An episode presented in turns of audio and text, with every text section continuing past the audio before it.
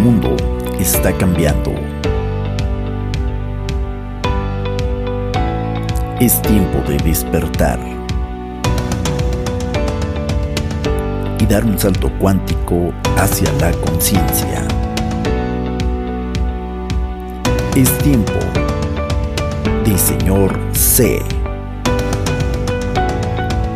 Un podcast de desarrollo personal, reflexiones, inspiración mucho más.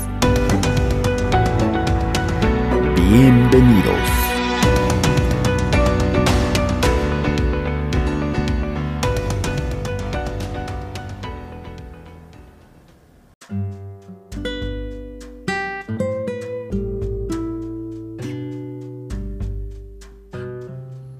¿Qué tal amigas y amigos? Bienvenidos al episodio número 30 de Señor C con C de Conciencia. Les saluda con todo gusto, con el gusto de siempre su amigo Juan José Morales. Y en esta ocasión quiero compartir con ustedes un tema que estuvo girando en mi cabeza en estos días, sobre todo en esta última semana en la que he vivido pues eh, muchas experiencias, experiencias muy personales en esta ocasión el episodio precisamente por estas experiencias no, no, fue subido el día de ayer, pero aquí estoy con, con, mucho gusto, no solamente con un compromiso de tengo que, sino quiero hacerlo, entregándoles este episodio número 30 que he titulado precisamente así, como tenía justo en mi cabeza eh, lo que tiene que ser y los que tienen que estar. Una cosa que tenemos que seguir entendiendo en este camino de conciencia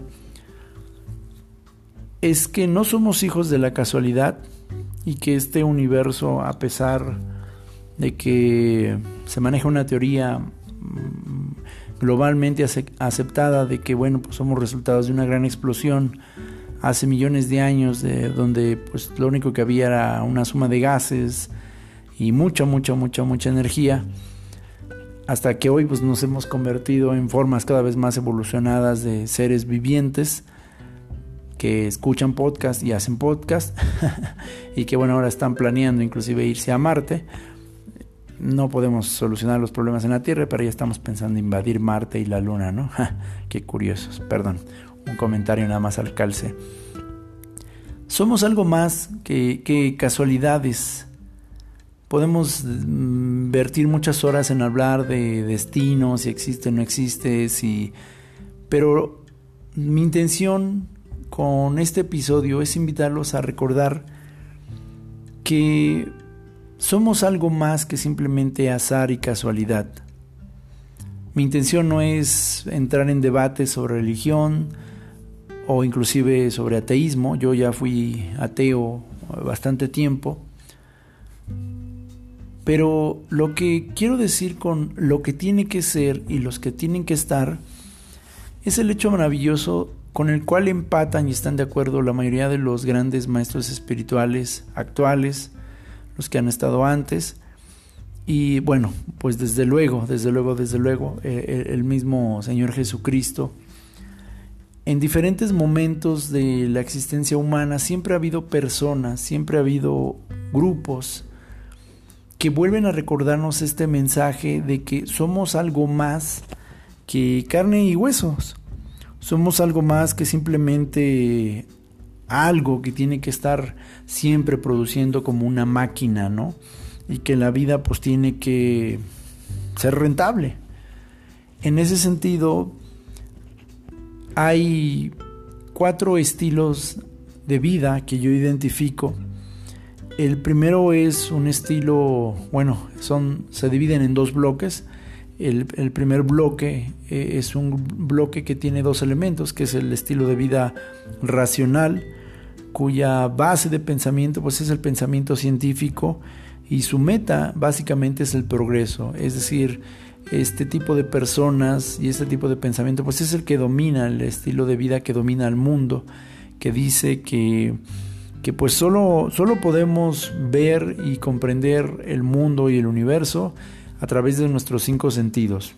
Eso es, o sea, no hay más. Todo es conocimiento, todo es percepción Y lo que mis ojos ven, pues eso es, no, no hay más, porque la realidad material, pues es, es, es eso, parece ser absoluta. Y entonces eh, se han diseñado una serie de pasos que se han resumido en lo que se conoce el método científico, que nos dice que sí, solo sí, a través de esa serie de pasos nosotros podemos llegar a la conclusión de, de que algo es real o no real. Y repito, todo se, se, delimita a lo que nuestros sentidos físicos pueden percibir, no hay más. Y en consecuencia, en base a este pensamiento científico, lo que se busca es el progreso de la humanidad. Y por progreso se entiende toda forma de mejora que facilite la ejecución de, los sentidos del ser humano para que éste pues desarrolle la ciencia, desarrolle técnicas, desarrolle sistemas, es prácticamente la forma de vida que ha dominado y caracterizado a la raza humana desde sus inicios hasta la fecha. Existe otro modo y estilo de vida que es el modo de vida material. Este tiene una base de pensamiento casi siempre financiero y su meta principal pues es el éxito este estilo de vida, este tipo de personas dicen, mira, yo no entiendo mucho de química, biología y todo eso, pero sí sé que en este mundo hay un sistema económico, hay una oferta, hay una demanda, yo te doy esto, tú me das esto, y, entre eso sea mejor lo que tú me des o lo que yo te doy, pues hay un valor agregado y entonces yo puedo cobrarte más o puedo pedirte más en base precisamente a esos bienes que estamos intercambiando. Los, los bienes pueden ser físicos o pueden ser de otro tipo. Y mi meta pues prácticamente es triunfar o tener éxito en términos prácticamente pues siempre financieros, capitales, de bienes materiales. Entonces la persona dice, mira, yo a mí no me preguntes la raíz cuadrada, a mí no me preguntes la fórmula ni los elementos de la tabla periódica, porque no te voy a decir, pero yo si te digo a mí, tú me das eh, tres piedras y yo te las vendo en, en, el polo norte, ¿no? Y entonces yo, mi estilo de vida lo único que quiero es tener una mejor casa, un mejor carro, un mejor puesto y, ser medido en base a mis logros materiales. Este es el otro tipo de pensamiento que, que domina. Del otro lado hay otro bloque, que es un bloque muy diferente. Yo no diría que es opuesto o, no tiene por qué ser opuesto, pero es un, es un bloque que está compuesto también por dos elementos de vida. Es el que yo llamo el, el pensamiento ideal y cuya base de pensamiento es el pensamiento basado en el humanismo y su meta pues es, es la obtención de la magia. Es decir, eh, este bloque, el bloque ideal, tiene una forma que dice, mira, Ok, yo, yo tampoco entiendo mucho de las fórmulas, ni matemáticas, ni de química. Y, no las rechazo, simplemente digo, ahí están, sé que, son reales. Pero también yo no necesito siempre estar hablando en términos de cuánto cuesta, cuánto cuesta, cuánto cuesta. Porque yo tengo mi casa y soy muy feliz. O yo podría vivir en el campo, no necesito una gran ciudad ni un gran carro para sentirme bien mientras yo tenga relaciones sociales y humanas con las personas que me rodean. Creo que este tipo de personas de estilo de vida han dado nacimiento precisamente a la, a la psicología, a la sociología, porque permiten que las relaciones de los seres humanos no se basen solamente en pensamientos estrictamente racionales, en, únicamente en las percepciones de sus sentidos biológicos, ni tampoco que todo se delimite a sus logros o alcances económicos. Y cuando digo la magia no me refiero a necesariamente a esa cuestión de que, la gente entiende por trucos, que eso es ilusionismo, ni tampoco me estoy refiriendo a, a, pócimas mágicas con una brujita ahí alrededor de una cacerola haciendo mezclas. La palabra magia ha sido muy distorsionada y se ha circunscrito, eh, circunscrito perdón, únicamente a, ámbitos de hechicería o de brujería. La palabra magia en sus orígenes es una palabra más profunda que se refiere a la transformación de lo material en pos de lo espiritual. eh, la alquimia, que es ya precisamente la transformación física de elementos físicos específicos hacia formas de energía, es, es, una práctica que era bien conocida en las civilizaciones antiguas y de la cual inclusive a través de la magia surge la medicina. Esto no es ningún secreto, no es, no es nada osado de lo que estoy diciendo. La, medicina formal que hoy conocemos surge precisamente de los primeros grupos de magia, de los primeros grupos de alquimia que había en el mundo. Y, y, eso significa la búsqueda de la magia. La búsqueda de la magia es decir, mira, no todo lo que nuestros, nuestros sentidos perciben es lo único que hay. Hay otras realidades y estas otras realidades habitan en un plano que está más allá de lo material. Hay un plano emocional que no ves, pero que las emociones son reales, son energía. Hay un grupo de, planos que también existen que no ves con tus ojos físicos, que no puedes tocar con tus manos, pero otro tipo de planos espirituales que existen, donde hay otro tipo de, seres, donde hay otro tipo de leyes que, que existen y hay otro tipo también de situaciones y estas, y estas leyes o esa magia, es decir, que no solamente está restringida a la materia, existen. Y repito, es por eso que hemos llegado y de donde creo que han salido principalmente las religiones y las corrientes filosóficas y espirituales. Finalmente está otro tipo de estilo de vida que yo creo que es el que se está haciendo cada vez más fuerte en estos tiempos en los que vivimos y es el estilo de vida que yo llamo espiritual. A diferencia del pensamiento ideal que se quedó en la religión como una forma básica o elemental de comprender todo lo no material, el modelo de vida espiritual fue más allá. Es decir, el modelo ideal fue como la primaria del mundo espiritual que, que te establece las bases a través de un grupo de religiones o de religión la palabra religión es una palabra latina que viene de religare y religare quiere decir volver a unir, es decir, algo que estaba unido se zafa y hay que volverlo a conectar. Entonces la palabra religare asociada a religión quiere decir eso, que en algún momento de nuestras existencias perdimos el foco de, una realidad espiritual, de una realidad mágica, dicho en esa, en esa en esa línea de pensamiento y que no todo se, puede quedar explicado a través de los sentimientos, el pensamiento científico o transacciones eh, de capital, sino que hay otro tipo de realidades que también forman parte de nuestro ser. Pero el mundo espiritual a mí me parece que, nos saca de la primaria y nos permite ascender hasta la universidad de ese otro tipo de realidades que también existen y entonces eh, el modo de vida espiritual está basado en un pensamiento de conciencia y su meta es la trascendencia. Mientras el modo de, vida material, como vimos al inicio, el, el racional, el material, buscan el progreso científico, sí, material, eh, educativo y todo esto, está muy basado en los resultados materiales físicos tangibles. Pero en el caso de la persona espiritual busca la trascendencia y, trascender significa que no solamente tu cerebro se alimenta, pero ahora tu ser espiritual también se alimenta.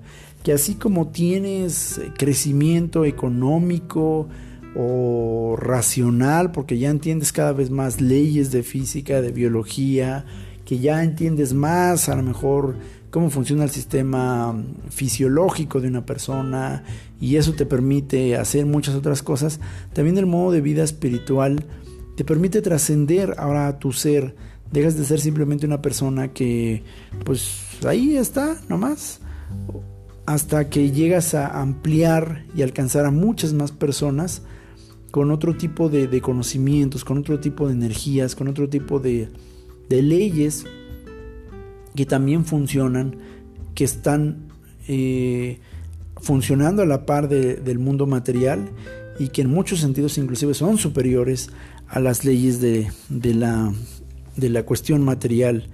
Entonces, He compartido estos cuatro estilos o modos de vida que en mi opinión yo he estado aprendiendo y descubriendo que existen porque precisamente este podcast se llama Lo que tiene que ser y los que tienen que ser.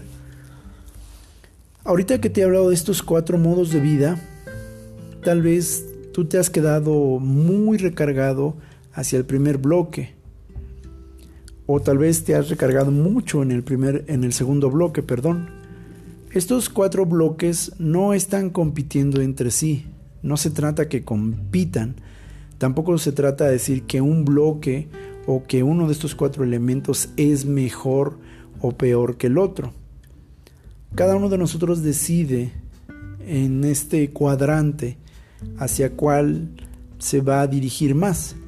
Lo ideal, un concepto de alta conciencia, es que se abarquen los cuatro, que habitemos armoniosamente en estos cuatro elementos, en cada cuadrante, donde la ciencia no esté descartada. Para mí es una falta de respeto muy grande que una persona que se diga espiritual o de alta conciencia descarte la ciencia. De la misma manera que también me parece una falta de respeto que una persona que se diga muy científica, muy racional, descarte lo espiritual. Decía Albert Einstein, o al menos es una frase que, que le atribuyen a él, que precisamente él decía, ¿no? Que, que la ciencia, la ciencia sin Dios estaba, estaba ciega. Y también decía que la espiritualidad sin ciencia estaba coja. Es decir, no, no puede haber espiritualidad genuina sin ciencia y no puede haber ciencia genuina sin espiritualidad.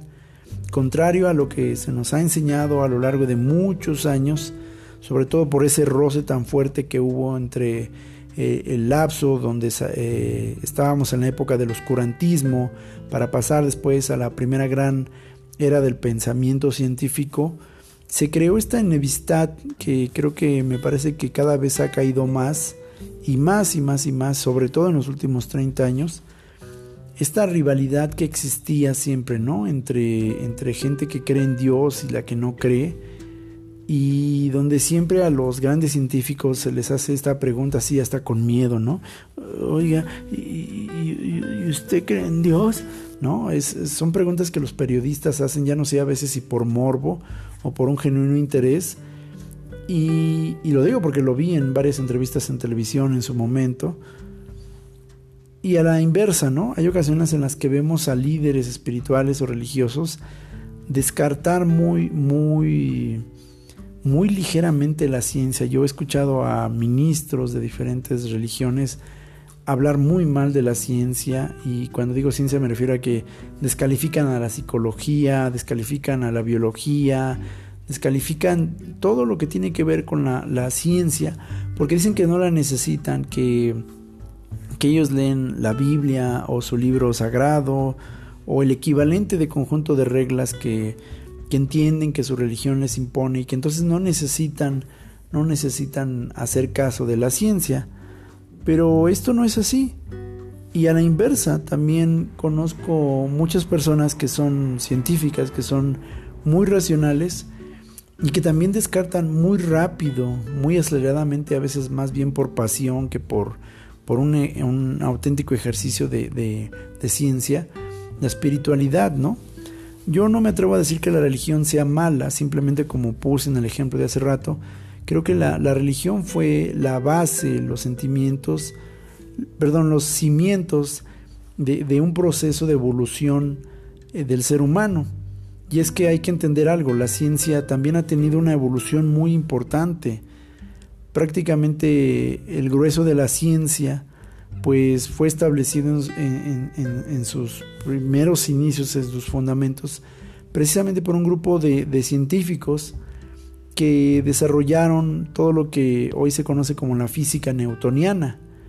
Pero, pero, pero, pero, la ciencia también evoluciona, la ciencia también cambia y la ciencia también tiene un buen rato que ya dejó de, basarse únicamente en los conceptos de la física newtoniana. Hoy hablamos de la física cuántica, que no descarta ni desecha la física tradicional, pero complementa, amplía los conocimientos de esa física. Y es claro de entender que si la religión evolucionó y estamos entrando en un camino de espiritualidad y ahora de alta conciencia, pues lo mismo iba a pasar con la ciencia.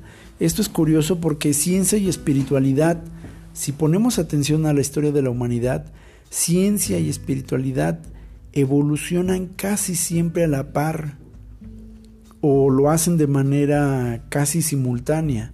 Cuando se desarrolla mucha ciencia, también se desarrolla mucha espiritualidad y viceversa. Doquiera hay espiritualidad, no estoy hablando necesariamente religión, la ciencia también aumenta.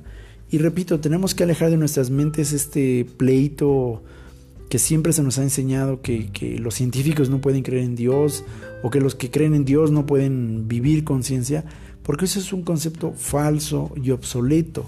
Eso tal vez te lo enseña la religión. La religión te dice no puedes, no debes, no tienes. Pero la espiritualidad va mucho más allá y nos permite ampliarnos precisamente para trascender. Trascender no solamente quiere decir que asciendes, sino que pasas aquello que asciendes, es decir, entiendes el por qué. Y aquí es donde quiero invitarlos a que podamos tener cada vez más claro, una vez que he dicho todo esto anterior, que tenemos un propósito, que estamos aquí por algo. Yo sé que esto se ha dicho muy trillado ya a lo largo de muchos años y a veces siempre hay gente que dice, pues todo pasa por algo. No me atrevo a descartar el valor de esta frase porque yo sé que mucha gente lo dice con una intención muy buena, pero a veces y eso es precisamente lo que reclamaba eh, Friedrich Nietzsche, ¿no? Él estaba muy enojado con la idea de Dios, pero no por la existencia de un Dios mismo, ¿no? A él se le atribuye la frase Dios ha muerto.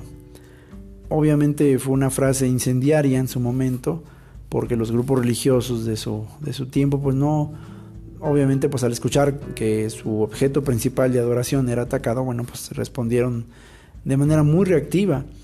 Pero Friedrich Nietzsche, desde un punto de vista psicológico y entendiendo su filosofía, se refería a que el ser humano había matado a Dios precisamente por esto, porque las capacidades materiales estaban convirtiéndose ahora en un sustituto del antiguo Dios, del Dios religioso, del Dios antiguo, y entonces la gente ya no entendía o creía que no tenía necesidad de comprender las realidades espirituales.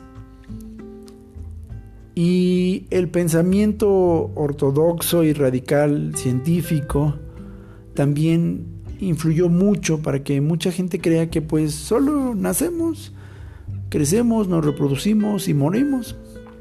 Y ya, eso es, o sea, no hay más, no hay más que hacer.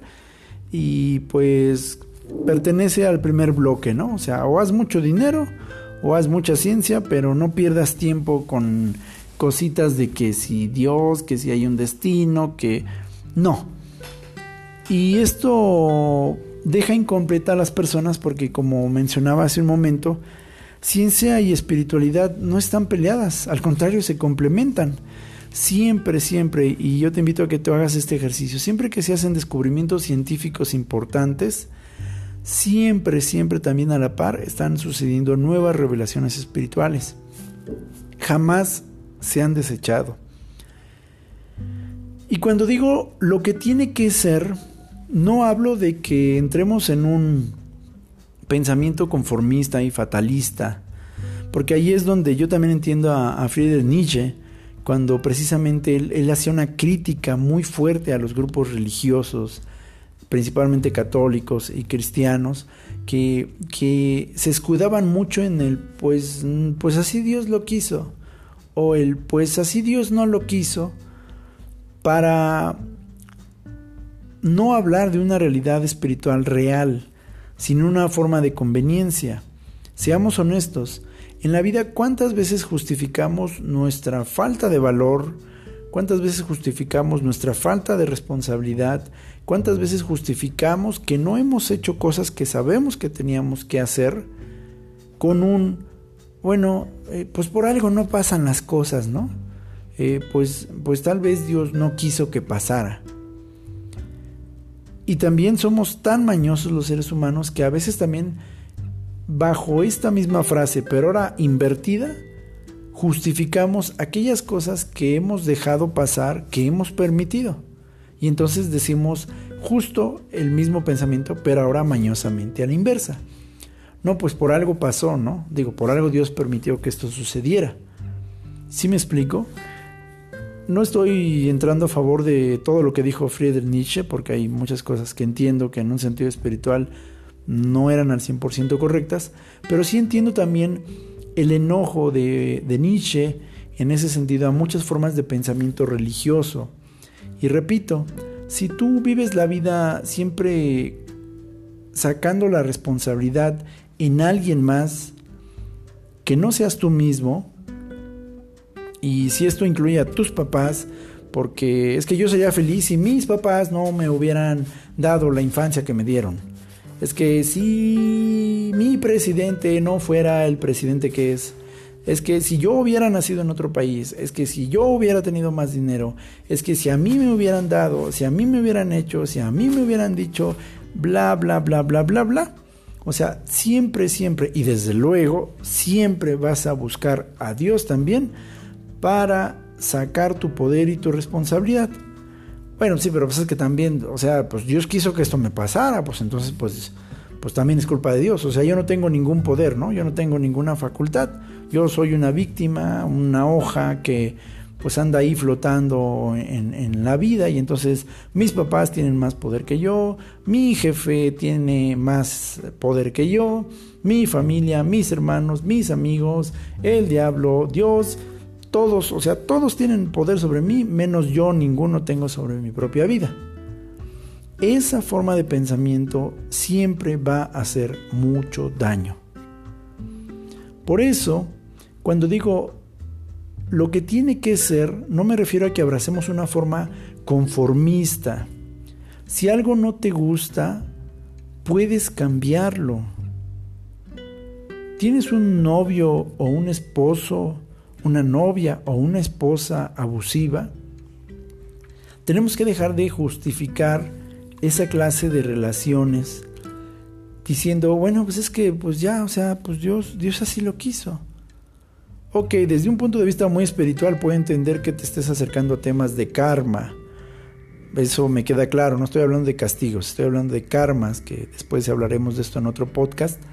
Puedo entender que parte de tu proceso de evolución espiritual puede implicar que esta experiencia de vida esté marcada por algunas situaciones o personas, eso lo entiendo. Pero siempre, siempre, siempre, siempre, siempre tenemos la capacidad cuando reconoces el poder que tienes para influir tu propia vida. En tu vida exactamente pasa lo que tú permites que pase. Ok, yo sé que los accidentes y muchas otras situaciones, los asaltos, no sé, la subida de precios, ok, yo sé que conscientemente nadie dice, ok, esta mañana deseo con todas las fuerzas de mi corazón que los impuestos suban y luego deseo subirme al microbús y que se suban unos asaltantes y me quiten el teléfono y mi cartera. Perfectamente sé que no es así. Pero en el gran grueso de nuestras vidas sí es cierto, sucede lo que nosotros queremos que pase. Y si no has visto la vida así, pues te invito a que empieces a hacerlo, que lo empecemos a hacer. Yo me estoy hablando a mí también. Porque mientras nos mantenemos en un estado de, pues, mm, eh, pues, ay, será lo que Dios quiera, ¿no? Pues, ay, Dios dirá, pues, ay, Diosito, ¿no? O la Virgencita, o quien tú quieras invocar. Y en serio, sin tratar de ser irrespetuoso, yo me imagino que muchas veces Dios se ha de sentir muy tentado a, manifestarse así en nuestro plano físico y decir, a ver, deja de echarme la culpa a mí, haz algo tú. No, no, es que yo quiero hacer tu voluntad y lo que tú digas. Y... Sí, por eso, pero pensemos en el caso de un padre y un hijo. Yo tengo una hija y muchos de ustedes que me escuchan tienen hijos. Y si no tienen hijos, bueno, tienen sobrinos. Pero quiero que piensen en esto. O sea, imagínate que, que, ok, los primeros años de vida, pues sí, tienes que cambiarle los pañales a tu hijo, tienes que darle de comer en la boca, tienes que cargarlo una gran parte del tiempo, porque hasta que no aprende a caminar un niño, pues prácticamente es muy dependiente, no puede hacer nada sin que tú estés cerca. Y está bien, eso no es molestia, al contrario, es un placer, yo lo digo como papá, es un placer disfrutar esos momentos tan lindos con tu, con tu hijo o con tus hijos, pero se entiende que es parte de un proceso que tiene que suceder. Obviamente en los primeros años formativos, los primeros cinco años, los primeros seis años, pues tienes que enseñarle muchas cosas a tu hijo acerca de qué sí se puede hacer, qué no se puede hacer, en el sentido de que obviamente le tienes que enseñar que se tiene que alejar de ciertos objetos, de ciertas situaciones, porque su vida corre peligro. Y puedes enseñarle otro tipo de cosas que sí le hacen bien. Mira, esto es dulce, esto es helado, esto es salado, esto es amargo, esto es picante. Entonces el niño va aprendiendo muchas cosas. Y ok, sí, eh, los primeros seis años tal vez son de que el niño recibe muchas órdenes eh, si son equilibradas, si son llenas de amor, también recibe muchísima información importante de parte tuya, de la gente que convive alrededor del pequeñito o la pequeñita. Pero conforme el niño va creciendo y llega de los 10 años en adelante, ¿estás de acuerdo que ya no necesitas estarle cambiando los pañales todo el tiempo?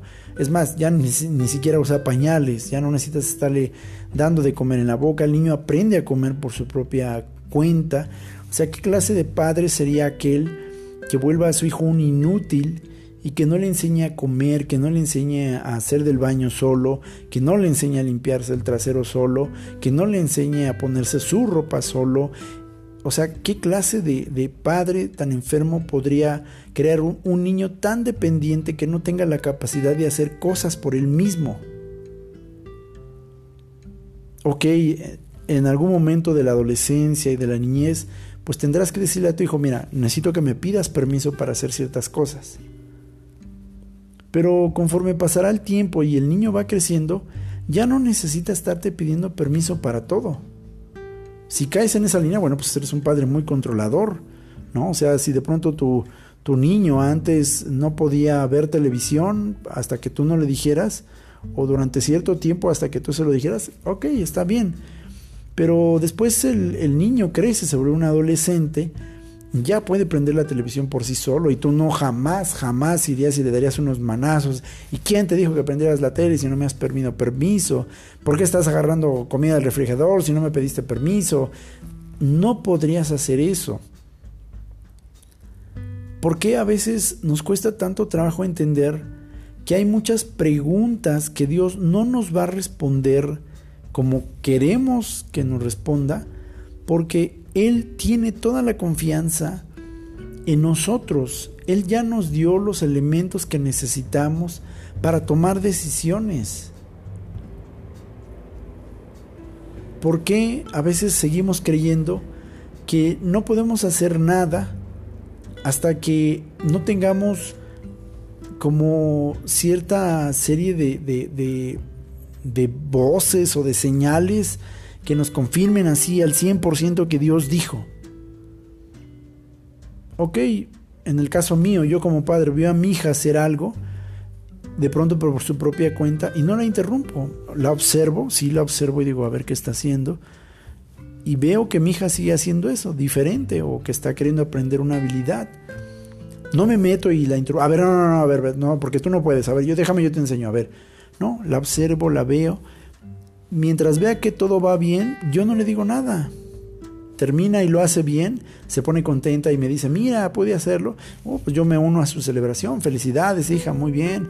Y, ah, mira, pues este, ahora, te, ahora sí ya te digo, podemos hacer después otro y le puedes añadir esto, o para que te salga más rápido, o para que te salga más rico. Mira, eh, ten cuidado cuando hagas esto porque no, no viste. Que, sí me explico pero, pero no le estoy interrumpiendo ni manipulando todo el tiempo.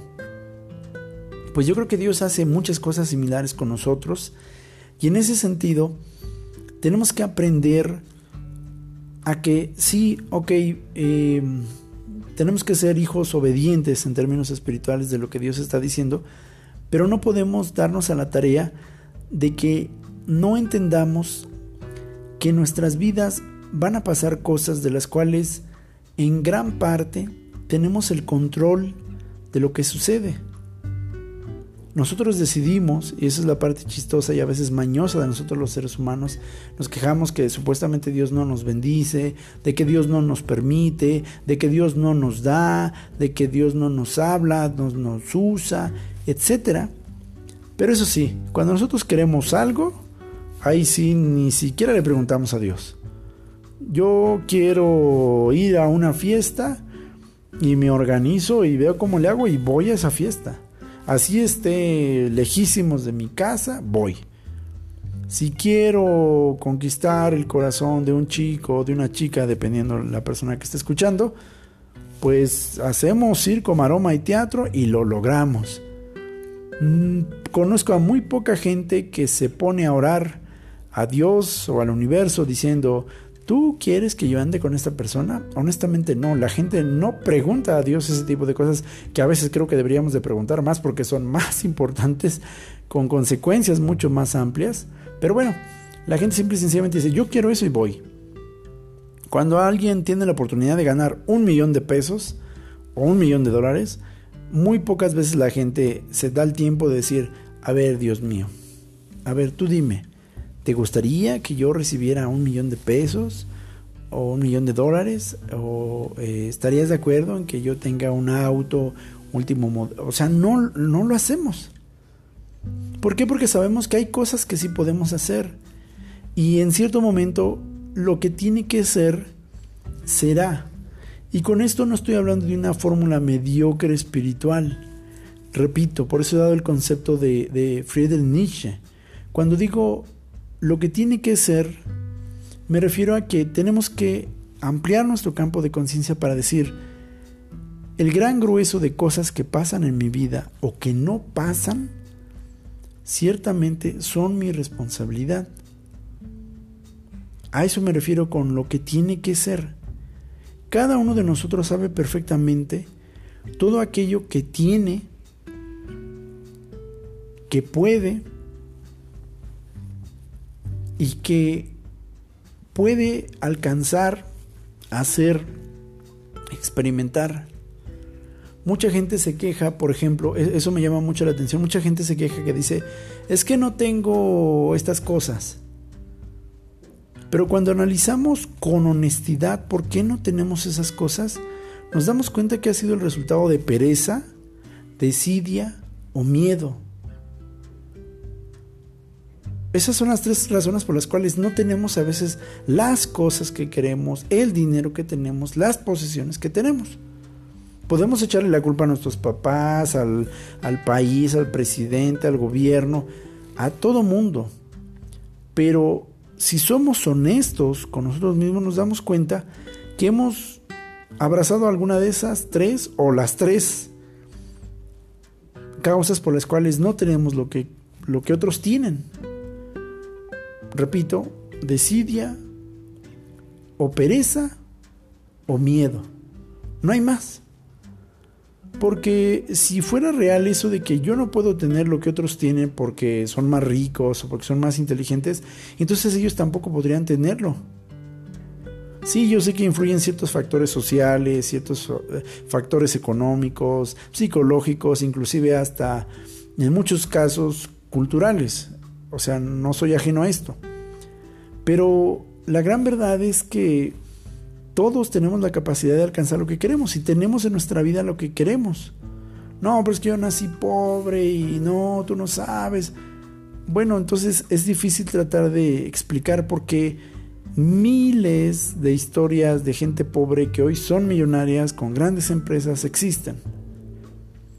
En otros casos escucho a gente decir, es que yo no tengo la relación de pareja que que quiero, porque ¿dónde están esas mujeres fieles, amorosas y que te cuidan y que te quieren? Porque yo no las encuentro. Y resulta que está al lado tuyo, porque porque tu mejor tu mejor amigo o tu mejor amiga que tú nada más ves como amigo, lleva años diciéndote que te quiere, te ha demostrado que te cuida, que te protege, que puede ser fiel y tú sencillamente no quieres andar con esa persona porque no cumple tus ideales de físico, de profesión, de qué sé yo. Y entonces se juntan con gente que les hace daño, que son tóxicas, pero eso sí, que son el ideal físico de lo que dicen que les gusta. Si me explico, hay mucha gente que se queja de un montón de cosas y no entiende que las cosas son lo que tienen que ser. No trates de cambiar al mundo fuera de ti sin que primero te hayas cambiado tú. Hay gente que está manipulando a sus parejas con celos, con un montón de cosas tan enfermas, porque ellos dicen, no, no, es que, o sea, hasta que no cambien todos, yo voy a poder ser feliz. O sea, hasta que mi esposa no, no, no me demuestre su total fidelidad, yo podré ser feliz. Y ahí tenemos un montón de machos y, también de misándricas que están siempre controlando a sus parejas. Creen que sus parejas son, son eso, son suyas y no lo son. Cada persona que decide estar al lado de otra decide estar, no ser posesión de nadie. En nuestros trabajos también ahí estamos peleándonos por competir con el otro, aplastarlo y ganar el ascenso, aun si eso implique que mintamos, que seamos poco éticos, que hagamos cosas terribles. Lo que tiene que ser, tiene que ser verdadero, tiene que ser honesto y tiene que ser bondadoso. Eso es lo que tiene que ser. Porque si tú permites que tu vida sea lo que tiene que ser siguiendo esas tres pautas, creas un beneficio para ti y también creas un beneficio para los demás. Repito, cuando digo lo que tiene que ser, por favor, tenemos que alejar ya de nuestra vida eso de que no somos dueños de lo que nos pasa. No somos, es como decir, y es que yo no soy dueño de mis pensamientos. Pues están en tu cabeza, están en tu cerebro, tú los generas. O sea, cuando tú estás solo, tú piensas lo que tú quieres pensar. En serio, o sea, simplemente ponte a prueba. La próxima vez que te venga un pensamiento de cualquier cosa, decide pensar en otra cosa y verás el poder que tienes de cambiar tus pensamientos. Puedes cambiar tus emociones, puedes cambiar tus sentimientos, puedes cambiar muchas cosas. A eso me refiero con lo que tiene que ser. Y recuerda, tiene que ser honesto, tiene que ser verdadero y tiene que ser bondadoso.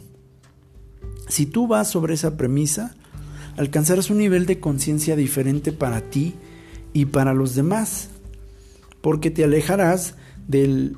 Es que hasta que lo otro no sea como yo digo, como yo quiero, entonces encontraré la felicidad. Si piensas así, bienvenido a un mundo de enorme frustración, control, manipulación, chantaje y sobre todo mucha desdicha. Y los que tienen que estar es precisamente el complemento de esta de comprender este elemento de conciencia. Suena trillado también, pero también hay una gran verdad en que la gente que está en nuestras vidas es la gente que tiene que estar en un plano de conciencia muy alto. Se habla de que nosotros invocamos las experiencias que necesitamos para nuestro crecimiento espiritual. Ah, está, ya ves, tú mismo dijiste, o sea, aquí está mi novia y mi novio tóxico que me pegan, que me maltratan, que me escupen, pues entonces ellos tienen que estar, ¿no? O sea, pues entonces me aguanto. No, por favor. Ok, tú los invocaste para aprender cierto tipo de experiencias. Sí, pero entonces aprende. Hay gente que tenemos que soltar y eso es verdad, ya casi para terminar este episodio. Y es verdad, leí esto años atrás y fue una gran revelación para mí y sigo muy convencido que es la realidad. Se menciona que existen tres tipos de personas que siempre van a estar así en nuestras vidas. Son las personas meramente temporales, son gente que aparecen eh, de repente en nuestras vidas a lo largo de diferentes episodios y solo las vemos una vez o en cortos muy periodos de tiempo. Aparecen en dos meses, en un año tal vez. No son nuestros grandes amigos, simplemente son gente que llega muy puntual, pero muy puntual a momentos donde necesitamos un gran aprendizaje un crecimiento. Todos recordamos en algún momento de nuestras vidas aquel señor, aquella señora, aquel, no sé, no sé, pone el nombre que quieras, el ingeniero, la licenciada X, que aparecieron en un momento en el que tú necesitabas ayuda muy específica, económica, espiritual, moral, psicológica. No los has vuelto a ver en tu vida, pero volteas y lo recuerdas y dices, no, es que sabes, si no hubiera sido por la señora que se metió a defenderme, o el señor ese que me apoyó y me prestó el dinero, o el licenciado este que eh, apareció en ese momento y, me dio la oportunidad de trabajo, o sea, mi vida hubiera sido diferente. Son gente así, son gente que llega de repente y ¡pum! después ya no las vuelves a ver y está bien. En ese momento tenían que estar y después ya no tenían que estar. Hay otro tipo de personas que también es cierto, son, son gente que que a diferencia del primer grupo, son gente más regular.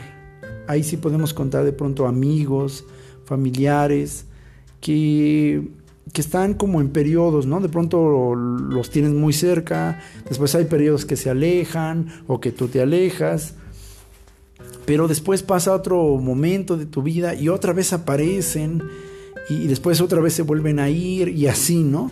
Es decir, son ese tipo de amigos que no los tienes ahí todo el tiempo, o familiares todo el tiempo, o conocidos, pero es como que aparecen o reaparecen, sería la palabra, en momentos también muy específicos de tu vida, ¿no? Aparecen también en momentos para cuando dices, no, es que no puede ser, no puede ser. Y en ese momento reaparece ese amigo, ese familiar o esa persona y te da esas palabras de aliento, el apoyo económico.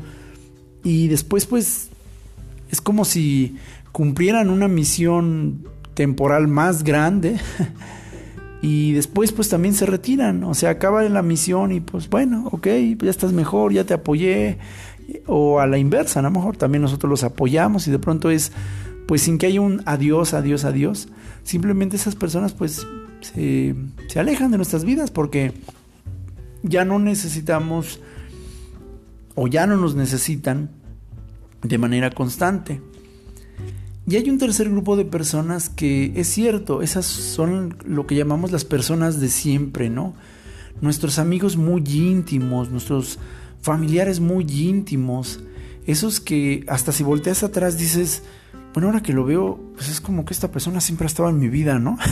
o estas personas siempre han estado en mi vida desde que éramos niños, o desde que fui adolescente, o desde que en algún momento de mi vida se empezaron a hacer como, como, pues no voy a decir necesarias, pero son gente que siempre ha estado de alguna manera, o sea, eh, son ese tipo de personas que, que puede pasar a veces mucho tiempo que no las ves o que no estás cerca de ellos, pero cuando te los encuentras es como, o sea, es como si el tiempo y la distancia no existieran, porque cada que los ves vuelves a sentir lo mismo, vuelves a sentirte vivo, vuelves a sentir su poder, su energía, o viceversa, puedes transmitirles todo ese poder y toda esa energía tuya. Y vaya, todos quisiéramos en algún momento que, que toda la gente maravillosa que conocemos siempre perteneciera al tercer grupo. Y tú me dirás si, estás, si estoy equivocado, perdón pero a veces ese tercer grupo es mucho más reducido que los dos primeros grupos. A veces los dos primeros grupos son muy numerosos y, da una sensación así de, wow, ¿cuántos amigos tengo? ¿no? Pero aparte de que conforme vas creciendo, vas entendiendo muchas más cosas, conoces más el corazón de las personas. Bueno, esa es la idea, ¿no? Hay gente que no, no. Pero te das cuenta que hay un grupo, ya yo le llamo un grupo íntimo de gente que, dices, mira, pues aunque suene feo, pero yo podría perder 50 conocidos que tengo, pero no me quites a estos dos amigos, a estos tres amigos, a estos cuatro, a estos cinco. No, o sea, ya son gente que la puedes contar ahora sí con, con los dedos de la mano, pero que dices, mira, que me dejen de hablar 100, pero que no me deje de hablar esta persona, híjole, porque esta sí me duele, no, esta siento feo, esta persona sí la extraño y, cuando la veo, sea hombre o mujer, o sean de ambos, eh, te dan ganas de abrazarlos, de besarlos, de... Sientes tanta su energía que dices, no, o sea... Y aquí es donde lo que tiene que ser y los que tienen que estar son... Es una forma de pensamiento que te puede ayudar a, a desarrollar tu sentido de conciencia muy lleno de paz. Todos quisiéramos, como les decía, que la mayor parte de nuestras relaciones pues siempre fueran así de jijiji, jajaja, jojojo y, y pues que siempre hubiera esa chispa, esa dopamina, ¿no? A veces en relaciones de pareja, a veces en relaciones de amigos. Pero las relaciones de pareja y las relaciones de amistad pues también evolucionan y no son estáticas. Entonces, tenemos que entender que a veces nuestros grandes amigos, inclusive los íntimos, pues se van a alejar de nuestras vidas.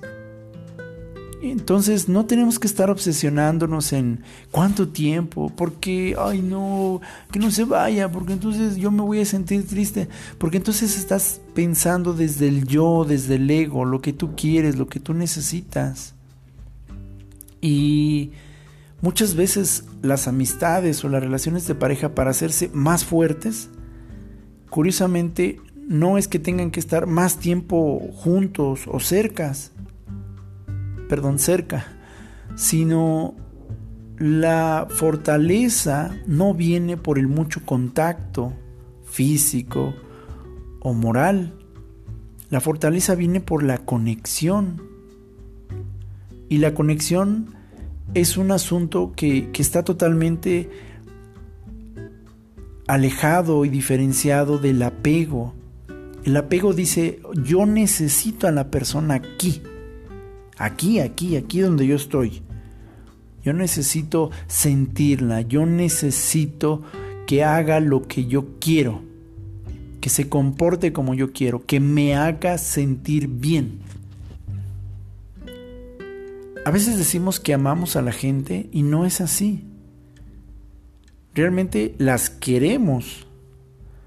Por eso mucha gente cuando te dice te amo, pero te cela, te controla, te manipula, te chantajea, todo eso está diciendo que no nos ama, nos quiere, es decir, cree que nos posee, cree que somos de su propiedad o que estamos obligados a hacerle feliz o hacerle sentir bien.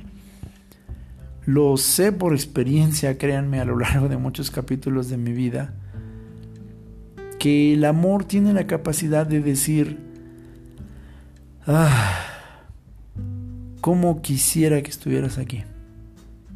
Perfectamente sé o estoy muy convencido de que si tú te quedas a mi lado, yo voy a dar cada segundo por hacerte muy feliz.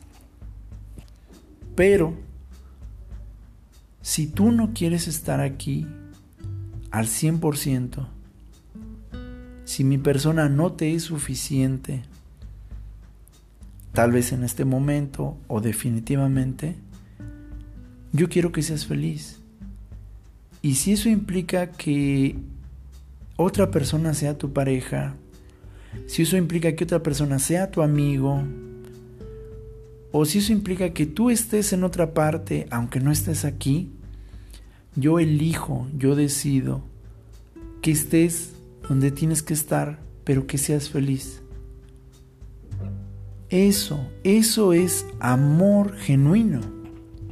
Desde luego, en la medida de lo, de lo que hay que tener, y también lo sé por experiencia por otros capítulos, Muchas veces hay que luchar por las cosas que se ama, que se quiere. Porque a veces caemos en una línea donde, bueno, ya, pues ya no es posible, pues ya.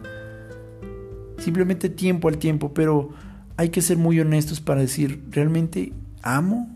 ¿O simplemente estoy queriendo? En el peor de los casos a veces ni se ama ni se quiere, simplemente se desea, ¿no? Y ya en el más enfermo de los casos, ni se ama, ni se quiere, ni se desea, simplemente se necesita desde el punto de vista mm, codependiente. No está mal necesitar, eso, eso no, ese, mito hay que quitarlo, luego voy a hablar de eso en otro, en otro episodio. Pero cuando esa necesidad es enferma, eso no está bien. Así que hoy te invito, y ya para concluir este episodio, es recuerda este pensamiento, lo que tiene que ser y los que tienen que estar. La gente que está en este momento en tu vida, tú mismo vas a determinar por qué está ahí. Te está trayendo bondad, te está trayendo honestidad y te está trayendo valor. Pues mantén a esas personas cerca de tu vida. ¿No es así? Pues no eres un árbol, muévete. Date una oportunidad, date otra, dale una oportunidad, dale otra. Y también se vale cambiar de opinión, también se vale decir, no, o sea, ya no es esto lo que quiero. Evoluciona conmigo o simple y sencillamente tú allá, yo acá. Y eso implica familia, ¿no? No, no, no todo el tiempo son relaciones de pareja. Y recuerda que nada es fijo, lo único que es inevitable es la muerte y aún así podemos esquivarla de vez en cuando. Entonces, lo que tiene que ser y los que tienen que estar. El ejercicio de autoconciencia para que nosotros descubramos exactamente con honestidad qué es aquello que tiene que ser y quiénes son aquellos que tienen que estar. Oremos, pidamos mucha sabiduría a Dios para vivir siempre bajo este principio sencillo pero complejo, pero que no es imposible. Paz a todos ustedes.